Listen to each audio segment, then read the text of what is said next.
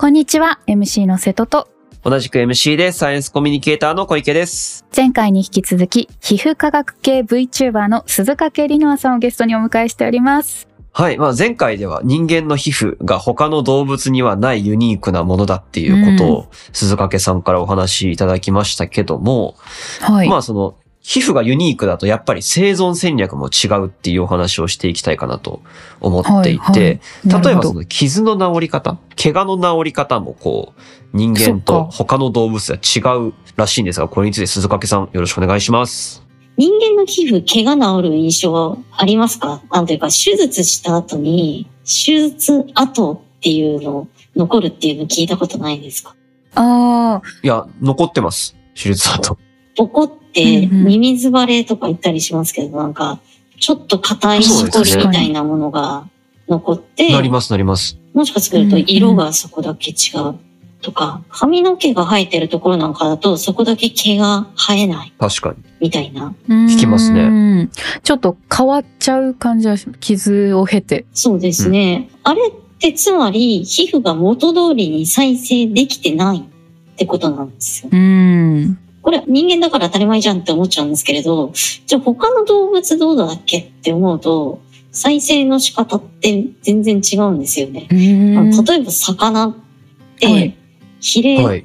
切ったらヒレそのまんま生えてくるんですよ。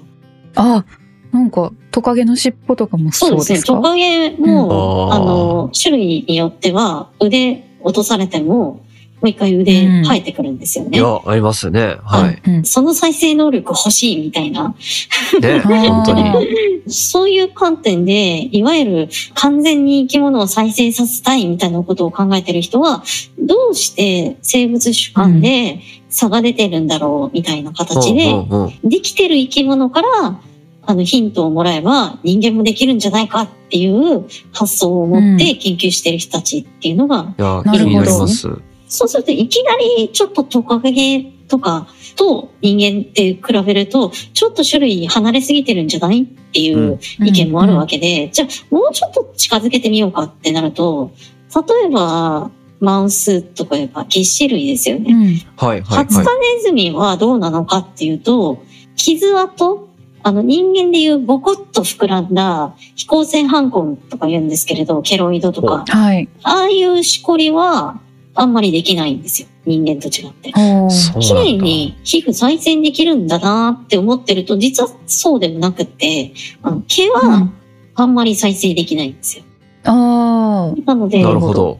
ちょっと広い範囲を失ってしまうと、毛が生えてない無毛の皮膚が再生すると。ん。その代わり人間と違って質感はそこまで変わらない。膨らんだりしないっていうことですね。で、同じ種類でアフリカトゲネズミっていうネズミがいるんですけれど、はい。はいこ。のトゲネズミさんは完全に皮膚を失っても、また毛が生えてる元通りの皮膚がもう一回生えてくるんですよ。ねえ。完全再生。で、この違いは何なのさって言って、比べてる人たちがいて、大きく二つ違うって言われてるんですけれど、あの、一つが免疫系、免疫応答の強さが違うぞっていう報告をしている人たちがいて、まあ、傷の治りの時に免疫の反応って大事なので、なるほど、なるほど。ど、みたいな形で、そっちも面白いんですけど、はい。もう一つ皮膚屋として面白いなと思うのは、皮膚や、あのはい。はい。硬さ、皮膚の硬さ。皮膚の硬さですね。はい、はい、はい。うん。アフリカトゲネズミ、ハツカネズミ、人間の順で、だんだん硬くなっていってる。人間が一番硬い。人間が一番硬い。アフリカトゲネズミってめちゃくちゃ皮膚が伸びるんですよ。ビヨーンって。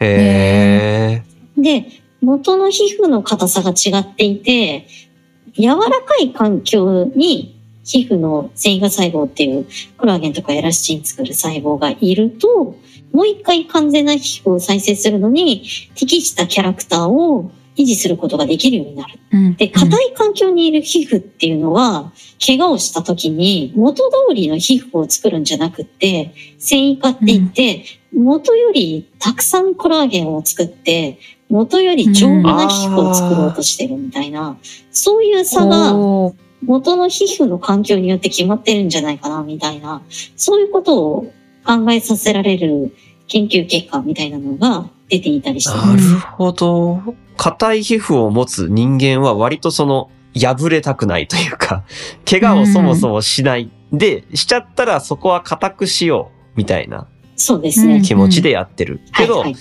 脆いアフリカトゲネズミさんたちは、もう破れるもんやと。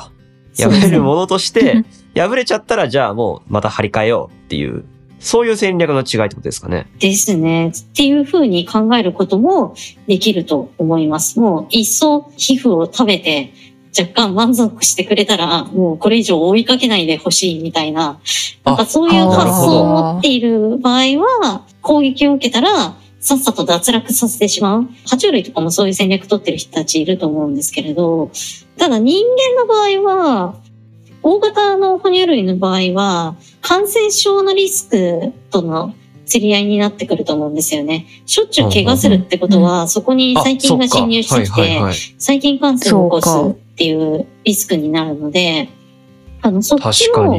まあ、正直命に関わる問題です、なんですよね。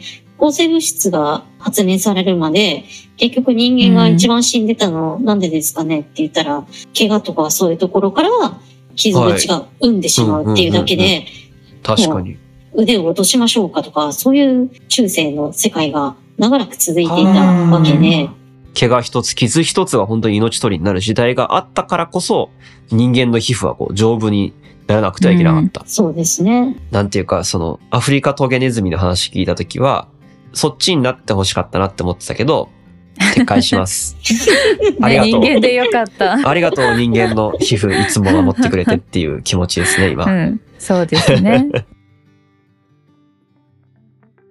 はい。といったところで、今回はここまでになります。次回なんですけども、鈴掛さんご自身の話に行こうかなと思っていて、まあ、皮膚科学の研究者なんですけども、なんでこの道に進んだんだろうということとか、ちょっと迫っていければと思います。まあ、最初のきっかけ実は SF 映画だったらしいんですけど、うん、またその辺のお話もまた次回になります。では、お楽しみに。楽しみにに。